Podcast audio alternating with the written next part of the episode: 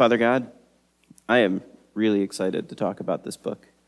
Uh, it is great that we are in this study going through Genesis to Revelation um, as an overview and getting a look at the big picture of your plan, book to book, and how everything points to Jesus. I don't know if I can think of a book in the Old Testament that's more pointed and directed at your ultimate plan of Jesus. And this book excites me to no end. So I'm excited what we're going to be doing here. God, I pray that your message is clear, that your words come out, uh, and that we can just join together and feel the Holy Spirit, band together, have fellowship, and most importantly, learn more about who you are and just fall deeper in love with you and your word. In Jesus' name, amen. So we made it through Genesis, um, the quickest I've ever made it through Genesis, and it still felt like it was a pretty long time. But we are finally at Exodus. Uh, it is one of my all time favorite books. Uh, and there's a lot to get into and a lot to talk about. We left in Genesis with Joseph. Joseph was in charge, he was put in charge by the Pharaoh, and he restored his relationship with his family. Jacob and all 70 of his descendants came with him to the land of Egypt to live in Goshen in the fat of the land of Egypt, and they had a good life. Uh, and that's sort of where we pick up in Exodus, and it's a very different picture 400 years later. But before we jump into the book itself, there's some background and some things that I, I want to talk about, because I think there's some misconceptions about Exodus just because of the popularity of the story and Hollywood's portrayals of the story. So, how many of you have seen the Ten Commandments? How about the, the DreamWorks Prince of Egypt movie? which, by the way, I think is a masterpiece. It's excellent. I recommend both of them to anybody, but they got some details wrong, in my opinion, and in many scholars' opinions. Because in the book of Exodus, they never mention the name of the Pharaoh. You don't really know who the Pharaoh is. They mention a city, and they mention the city of Ramses.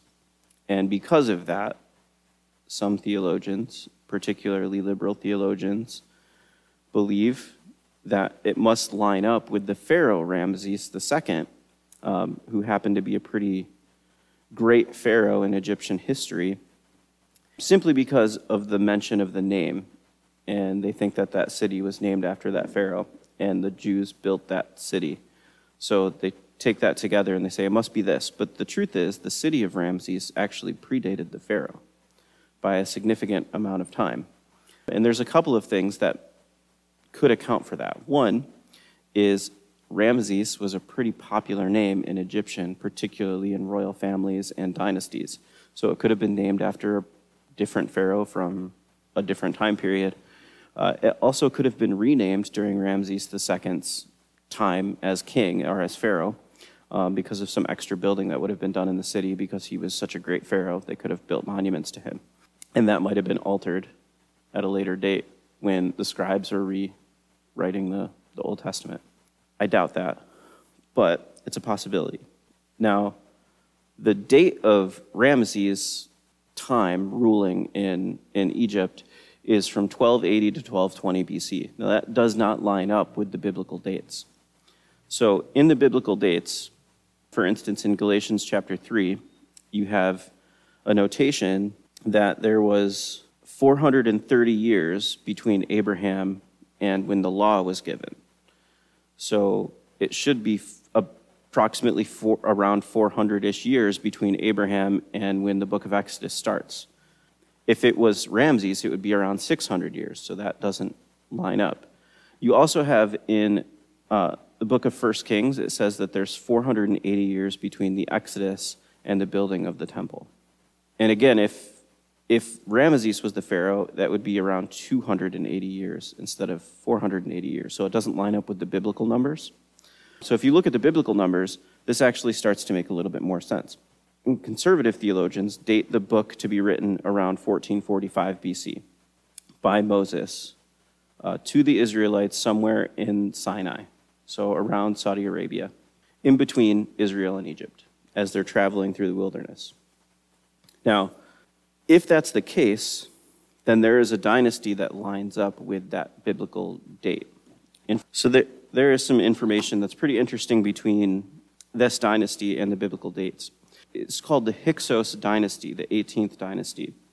Uh, and they, this family reigned between 1675 uh, and 1570 BC, or at least the first king uh, of the Hyksos dynasty. And so the biblical date for Moses is somewhere in the 1500s BC, um, going into the late 1400s BC when he, late to mid 1400s BC when he was in the Exodus and traveling around. Moses lived for about 120 years, so he spanned a couple of centuries. So this kingdom would have started off after the beginning with Hyksos um, under interesting names. So the first king in 1570 would have been Achmos. Achmos the first, and he reigned between 1570 and 1546 BC. And then there's, after him, his son's name is Thutmoses, Thutmoses the first. Um, so Thutmoses the first or Thutmoses the second, his son, would have probably Thutmoses the second, would have been the, the Pharaoh that was alive when Moses was born. So the interesting thing about Thutmoses II is Thutmoses II didn't have an heir, but he did have a daughter. So his daughter ended up actually being Pharaoh for a little while, and her name, her name was Hatshepsut. In that, she very possibly could have been the daughter who adopted Moses.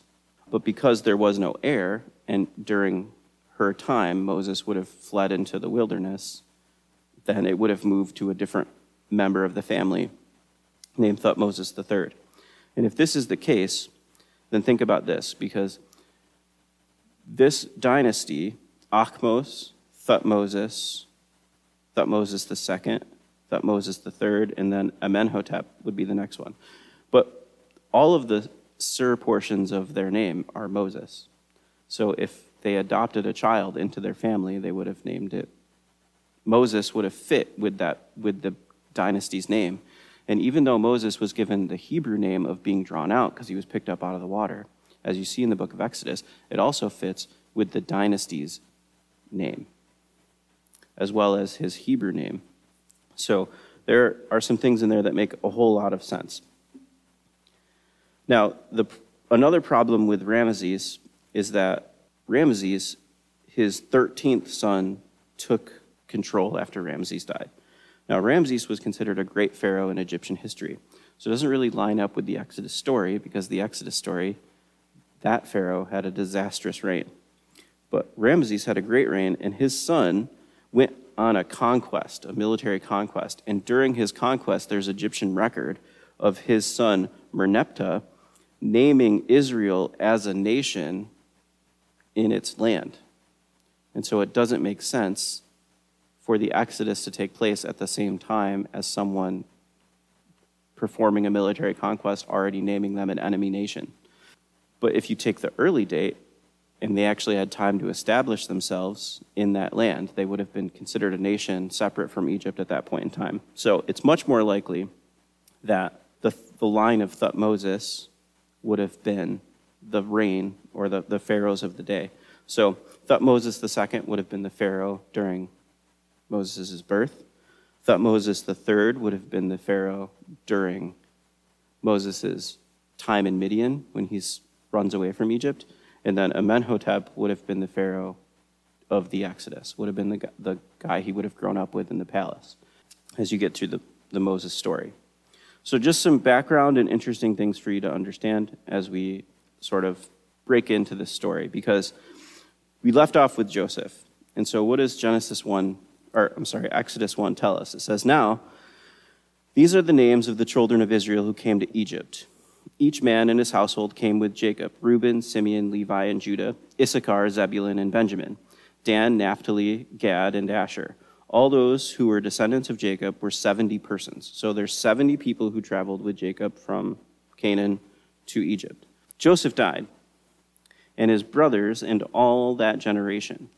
But the children of Israel were grateful and increased abundantly, multiplied and grew exceedingly mighty, and the land was filled with them. So the land is covered now with um, Israelites. Now, here's an interesting thing it took a, wa- a while for there to be a dynasty that opposed the Jews in that land.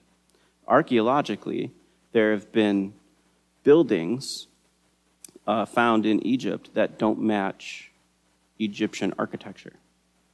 But they do look like Semitic structures, like you would find in ancient Israel and around the Canaan area.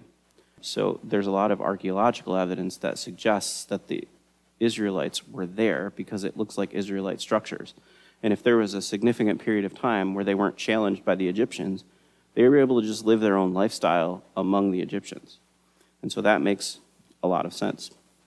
But verse 8 Now there arose a king over Egypt who did not know Joseph. And here's the problem. He said to his people, Look, the people of the children of Israel are more and mightier than us. Come, let us deal shrewdly with them, lest they multiply and it happen uh, in the event of war that they should join our enemies and fight against us, and so go up out of the land. Therefore, they set taskmasters over them and afflicted them with their burdens, and they built for Pharaoh supply cities, Pithom and Ramses. But they there, but the more they afflicted them, the more they multiplied and grew, and they were in dread of the children of Israel. So the Egyptians made the children of Israel serve with rigor, and they made their lives bitter with hard bondage. So they just threw them into slavery and, and tried to beat them down, but the more they oppressed them, the larger the nation grew. So Pharaoh has another idea.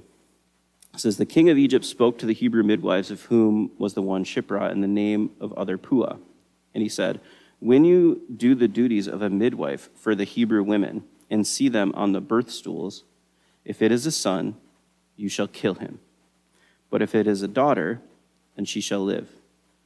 The midwives feared God and did not do as the king commanded. So the king of Egypt called the midwives and said to them, Why haven't you done this? And they basically said, The Hebrew women are just, they're very feisty. That's Steve Finley version.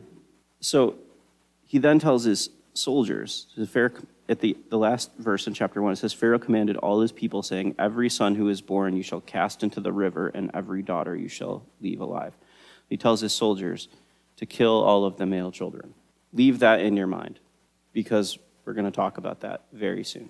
And so the first chapter gives us sort of a background what's changed, what's gone on. 400 years have happened. There's a new, there's a new king in town. He doesn't like the Jews, he enslaves them, and uh, he's afraid of an uprising. Now, the Jews themselves also had a prophecy from Abraham that was part of their oral tradition that they likely discussed on their own. In Genesis 15:13, the Lord says to Abraham, "Know for certain that your offspring will be sojourners in a land that is not theirs, will be servants there, and they will be afflicted for 400 years." So it's been 400 years since Joseph. This is oral tradition they might actually have some hope at this point in time as they're growing, even though they're getting oppressed. Moses is born. Verse 2 of chapter 2 The woman conceived and bore a son, and she saw that he was a beautiful child. She hid him three months. Now, there's a pastor I listened to who made who like joked about that verse because Moses is the author, and he writes about how beautiful a child he was. So that's that's funny. And she took an ark of bulrushes for him, daubed it with asphalt and pitch, and put the child in it. So she basically puts tar around a basket so that it will float and not, it'll be waterproof. And his sister stood afar off, knowing what would be done. Then the, the daughter of Pharaoh came down to bathe at the river, and her maidens walked alongside. And when she saw the ark among the reeds, she sent her maid to get it. And when she opened it, she saw the child, and behold, the baby wept. So she had compassion on him and said, This is one of the Hebrew children. Then his sister said to Pharaoh's daughter, Shall I go call a nurse for you from the Hebrew women and uh, may nurse the child for you? And Pharaoh's daughter said to her, Go. So the maiden went, called the child's mother. Then the Pharaoh's daughter said to her, Take this child away and nurse him for me, and I will give you your wages. So the woman took the child, nursed him, and the child grew, and she brought him to Pharaoh's daughter, and he became her son. So she called his name Moses, because I drew him out of the water. And that also matches up with the Thutmoses lineage names. So here's the deal. In the first two chapters, this is what you see. There's 400 years of silence, but hope that there would eventually be something coming to save the Jews. 400 years later, a child is born, and he's born at a time when the king is paranoid and he wants to destroy all of the male children to prevent an uprising. Moses survives this slaughter by being adopted into the Egyptian household. Matthew chapter 2 is almost identical to what happens to Moses. Jesus is born after 400 years of silence from the prophets. From Malachi to Matthew, there's 400 years of prophetic silence. But there's hope because there was dates given for the Messiah to come in Daniel chapter 9. And so they're excited and hoping for the Messiah to come. And as he's being born in Bethlehem, King Herod finds out about a possible king of the Jews, and out of his jealousy, slaughters all the male children in Bethlehem. Jesus survives that slaughter because an angel tells Joseph to take him to Egypt. And he survives that slaughter by going to, to Egypt. So you have two saviors of Israel being born at a time after 400 years of silence with a king who's slaughtering the male children, and they both escape that slaughter through Egypt. Which also parallels Abraham, because Abraham spent time in Egypt as well and was called out of Egypt as well. So there's a theme of what's going on with the promised one. That Abraham was the one who had a promise, Moses is the lawgiver, and Jesus is the fulfillment of the law. So all of these things point directly to who Jesus is. Now, there is another thing that makes me want to look at Moses even closer. Because at the end of Moses' life, after they had been wandering through the, the desert as they're approaching the promised land, and Moses is on his way out the door because he's not allowed into the promised land, he's recounting the law for the people and giving his final sermon. And in there, he states this in Deuteronomy 18:15. He says, "The Lord God, your God will raise up for you a prophet like me from among you, from your brothers. It is to him you shall listen." So we should expect parallels between Jesus and Moses. And it's shocking, it starts right from birth. So from this point, Moses is a prince in Egypt, but he eventually finds out that he's a Jew. Now, we don't know at what point. We don't know if he always knew. We don't know if he finds out later on when he's in his, as an adult, as a teenager. We have no idea. But at some point, he finds out, and then he sees an Egyptian beating a Hebrew. And when he does, he kills the Egyptian and saves the Hebrew. Verse 14 of, of chapter 2 picks up and says this And he said, Who made you a prince and a judge over us? So after this happens, Moses approaches another Jewish man. And the Jewish man says this Who made you a prince and a judge over us? Do you intend to kill me as you killed the Egyptian? Here's the principle in this, or the parallel. Moses, in his first attempt to help the Israelites, was rejected by them. And he will be accepted the second time when he comes back after Midian. That is also much like Joseph, who, as he's living amongst his brothers, is rejected by them, sold into slavery. But when they come and confront him again, when he's in a position of authority as a king, they accept him and bow to him. So Moses is now fleeing for his life because the laws are if you killed a slave, so if he killed an Israelite, all he would have to do is pay 20 pieces of silver because that's the cost of a slave. And that would have been fine uh, because the Israelites were completely dehumanized by this new dynasty. But because he killed an Egyptian, his, even as a prince of Egypt, his punishment would have been execution. So he flees and he runs off to Midian. And while he's there on his way, something happens. In verse 17, you see the shepherds came and drove them away, but Moses stood up and helped them and watered their flock. What is that all about? As he's running, he sees a well. And at that well, he sees daughters of Jethro. And they're being ambushed or, I don't know, harassed by these shepherds. So Moses drives away the bad shepherds and then waters the flock of the Midianites. What, why do I even bring that up? What, why do we even stop here and talk about this verse? Well, after Moses' rejections from the Israelites, the next people he runs into are Gentiles, naturally, because everybody who's not an Israelite is a Gentile. But he meets them at a well. And there are a lot of things that happen at wells in the Bible, especially in Genesis moving forward. So he meets these Gentiles at a well. He gets rid of the bad shepherds and then provides water for these Gentiles. He offers them life. He saves their life and then offers them life. Water is always almost consistent with life throughout the Old Testament. Now, that wouldn't be very interesting if Moses wasn't so connected with water. Because later on, as they're wandering through the desert, Moses twice gets water miraculously for the Israelites, but he got water for the Gentiles first. And so that goes along with that principle of Jesus saying, Many who are first will be last, and many who are last will be first, stating that even though the gospel went to the Jew first and then to the Gentile, it was largely rejected by the Jews and then largely accepted by the Gentiles. Um, and then that fits into our Revelation study and the salvation of Israel and Romans 9 through 11 with what Paul talks about the eventual salvation of the Jews. So now he's a shepherd living in Midian, which should also be a parallel to you. Moses leaves his position of royalty and becomes a shepherd. Jesus stripped off his glory and royalty to be humble and become the good shepherd on earth. And now he's a shepherd in Midian. And in chapter 3, it starts out right here. Moses was tending the flock of Jethro, his father in law, the priest of Midian, and led the flock to the back of the desert and came to Horeb, the mountain the Lord, uh, of God. And the angel of the Lord appeared to him in a flame of fire and in the midst of a bush. So he looked, and behold, the bush was burning with fire, but the bush was not consumed.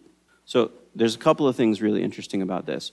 Moses, first of all, is a shepherd, but he's out, he sees a bush on fire but not being consumed. That alone is interesting enough. But what he sees is the angel of the Lord, which many scholars, anytime you see in the Old Testament the phrase the angel of the Lord, it's likely Jesus showing up personified in the Old Testament, as opposed to the phrase an angel of the Lord which is more likely Gabriel. So the angel of the Lord, so God, Jesus, is sitting in this bush and it's not burning up. Now, the bush was likely a bush of acacia wood. And acacia wood is the thorny bush in the desert, the thorny wood in the desert, which the thorns would have represented the curse. And Moses is the one who, Moses is the one who provides the law, and Jesus is the one who fulfills the law to remove the curse. And acacia wood is also the wood that was used to create the crown of thorns that was put on Jesus' head for the crucifixion. So Jesus shows up in the acacia wood, which would have been the crown of thorns, to present to Moses the plan to redeem his people and to create this typology of what he's going to look like down the road. And so that's, you know, that's the story. Moses takes off his shoes. That's an interesting part of it. But he says, Moses, you're going to go to Pharaoh and you're going to be the person who delivers my people. I've heard their cry. And pick up in verse 10. Come now, therefore, I will send you to Pharaoh that you may bring my people, the children of Israel, out of Egypt. But Moses says to God, Who am I that I should go to Pharaoh, that I should bring the children of Israel out of Egypt? And he said, I will certainly be with you and this shall be a sign to you that I have sent to you. When you have brought the people out of Egypt, you shall serve God on this mountain.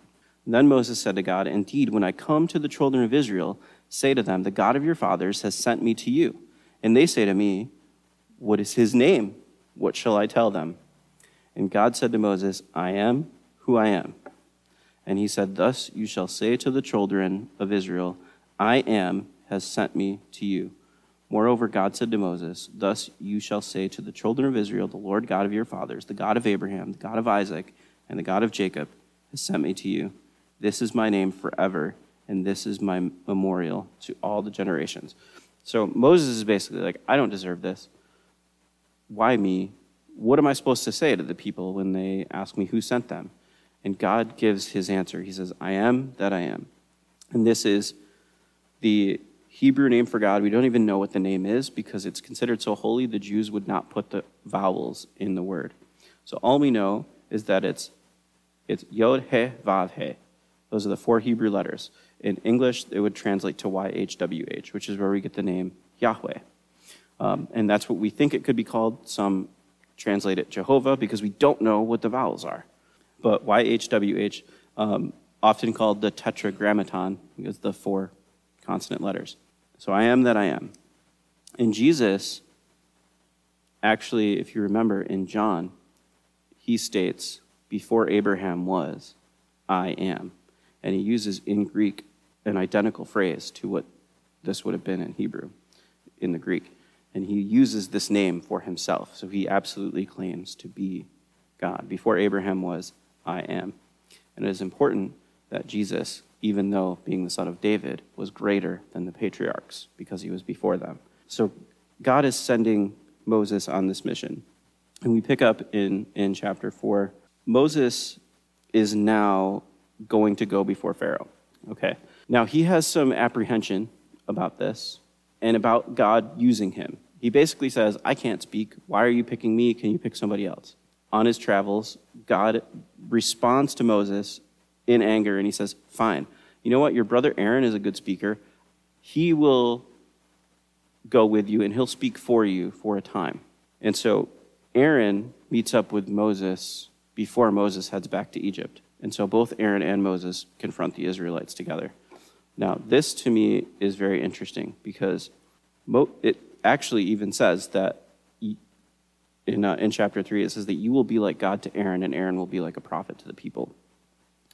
And so Aaron is the mouthpiece, the prophet for the people who prepares them for the work that Moses is going to do. And Aaron is an older relative of Moses. That sounds a lot like John the Baptist is an older relative of Jesus who was, who was spent time out as a voice crying in the wilderness, um, preparing the way for Jesus and there was a point in time when he said, I must be, he must become greater, I must become less. And you see Aaron's ministry start to diminish and Moses's grow as you get through the Exodus story. Um, but that is a very interesting parallel to me. So, anyway, Moses is going before Pharaoh, and Moses says, uh, Suppose they will believe me or listen to my voice. Suppose they say, The Lord has not appeared to you. Then what do I do? So, God says, Here's a couple of things you can do. Take the staff that's in your hand, drop it. When he drops it, it turns into a snake. When he picks it up, it turns back into a staff. And he says, Put your hand in your cloak and then take it out. When he takes it out, it looks like a leper's hand. And then he puts it back in, takes it out, and then it's all healed. Um, and he says, This, you'll have Aaron do it before Pharaoh. And that happens. Um, and so this is Moses getting his confidence and knowing that God is going to do some amazing stuff. And then Aaron's going to be his spokesperson in the beginning. We have the first encounter with Pharaoh does not go well. Um, basically, Moses says, Let my people go. We want to go to the wilderness. We want to worship our God. And Pharaoh says, Who is the Lord? Now, understanding this from a Pharaoh's point of view, they believed they were God on earth. The Egyptians believed the Pharaoh was a God on earth. So he's like, I'm God. Who is this God you speak of? No. Um, and this goes on for a while. You know, uh, he constantly says no, and then we have the 10 plagues. I'm going to whip through these and not. I would love to go into every single one. We sort of dealt with them in the Revelation series, so you can talk about how the salvation of the Israelites is tied to these plagues, which mimic a lot of the judgments in Revelation, which is also about the salvation of Israel. So there's the parallel. Let's go through the plagues. The first plague is turning the Nile and the water to blood. Now, the interesting thing about every single one of these plagues, not only do they connect to Revelation, they connect to the pagan worship of the Egyptians. Because the God, um, so the first plague is turning the, the Nile into blood. Now, the Nile River had its own god, and that god was Osiris. And so God is putting plagues to the Egyptians that counter the pagan worship that the Egyptians have. So they worship this god Osiris, the god of the Nile, and the god of life, because they believe their life was dependent upon the Nile, which it was. Um, and then God strikes down the Nile. He strikes down the pagan god of the Egyptians. And then in, in chapter 8, the next plague, the second plague, is frogs. And there was a god called Hecht, which was actually shaped like a frog. And they worshiped anything that came out of the Nile. And so they actually believed that, or they, they made sculptures and, and art directed at Hecht um, as a frog. And because they worshiped the goddess Hecht, they would not kill the frogs because it would have been an offense to their religion to kill the frogs. So God is also really funny. So he pours the land of Egypt with a bunch of frogs and disturbs them and makes a mockery of their god Hecht. And then, the, because of their pagan worship, they cannot kill the thing that they're being plagued with. And also in chapter 8, God sends gnats or lice, and the dust become lice. And part of their worship would be to send a blessing and like throw dust on people, and that would be a blessing. But the dust turned to lice, and so he used their worship against them. Um, this also would have been against the god Seb. Then the fourth plague would have been flies, and this would have been against the goddess Khepera. Some scholars believe that the plague of flies was actually the scarab beetle, which would have represented eternal life to the Egyptians. So God is mocking their worship and what they see as representing eternal life. The fifth plague is against the cattle, and they had both a god and a goddess, Apis and Hathor, that were bulls and a calf. And so the interesting thing is while they're in, wandering in the wilderness and God and Moses is up on Mount Sinai getting the Ten Commandments, the Israelites they ask Aaron to build them a golden calf, and it would have probably looked much a lot like the god Apis, the bull. And so they would have reverted back to worshiping this pagan symbol, but they gave that symbol the name Yahweh while they were in the, in the desert. And God saw that as an extreme offense. And that's the fifth plague. Now, up to this point, Pharaoh has been hardening his heart towards God each step of the way. When we get to the sixth plague, God hardens Pharaoh's heart.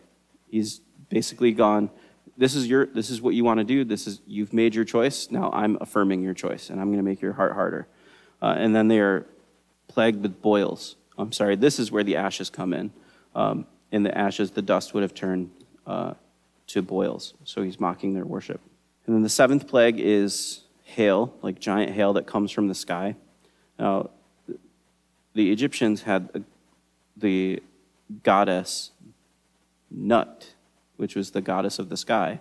And they also had the god Shu, which is the god of the weather. And God is mocking them, just bringing this all down.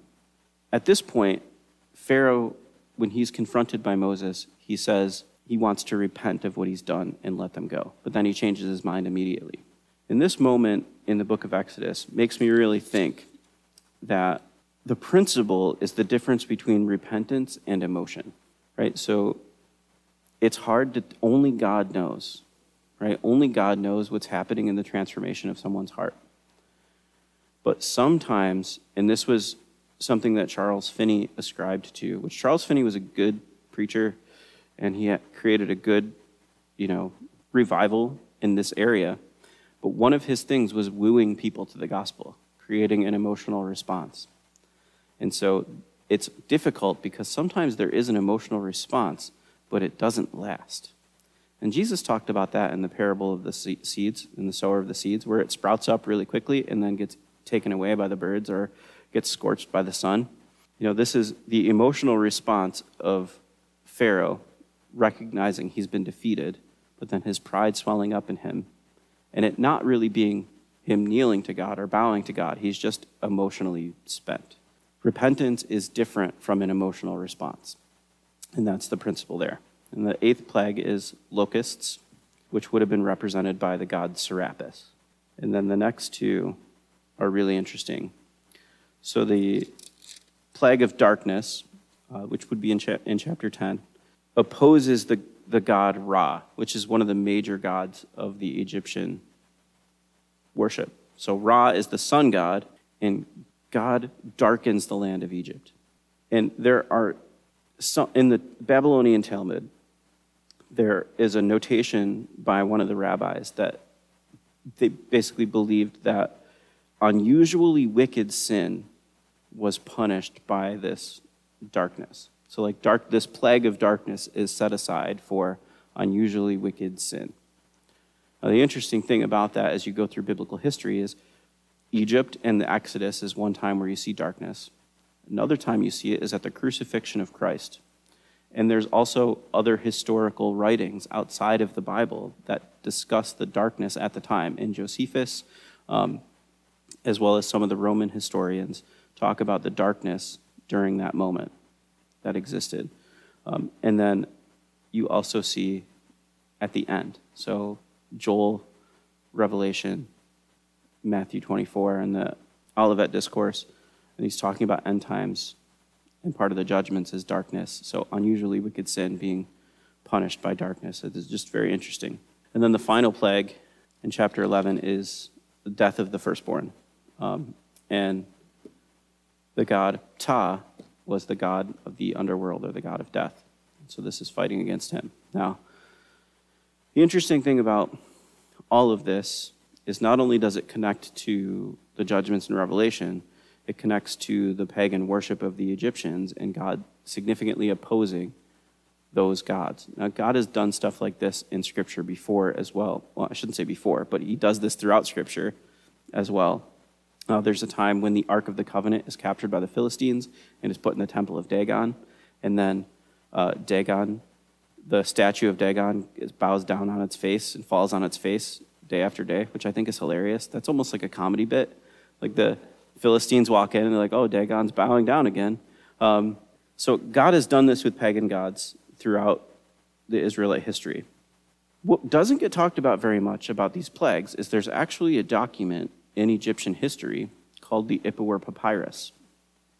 And the Ipuwer Papyrus talks about a time, and it's dated around the biblical date of in the 1400s BC.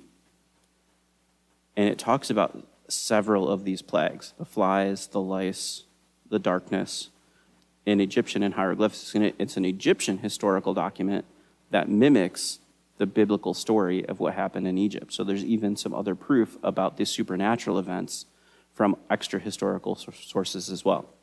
But the last plague, death of the firstborn, so God is combating the Egyptian god of death, and he sends the angel of death out and the Passover happens.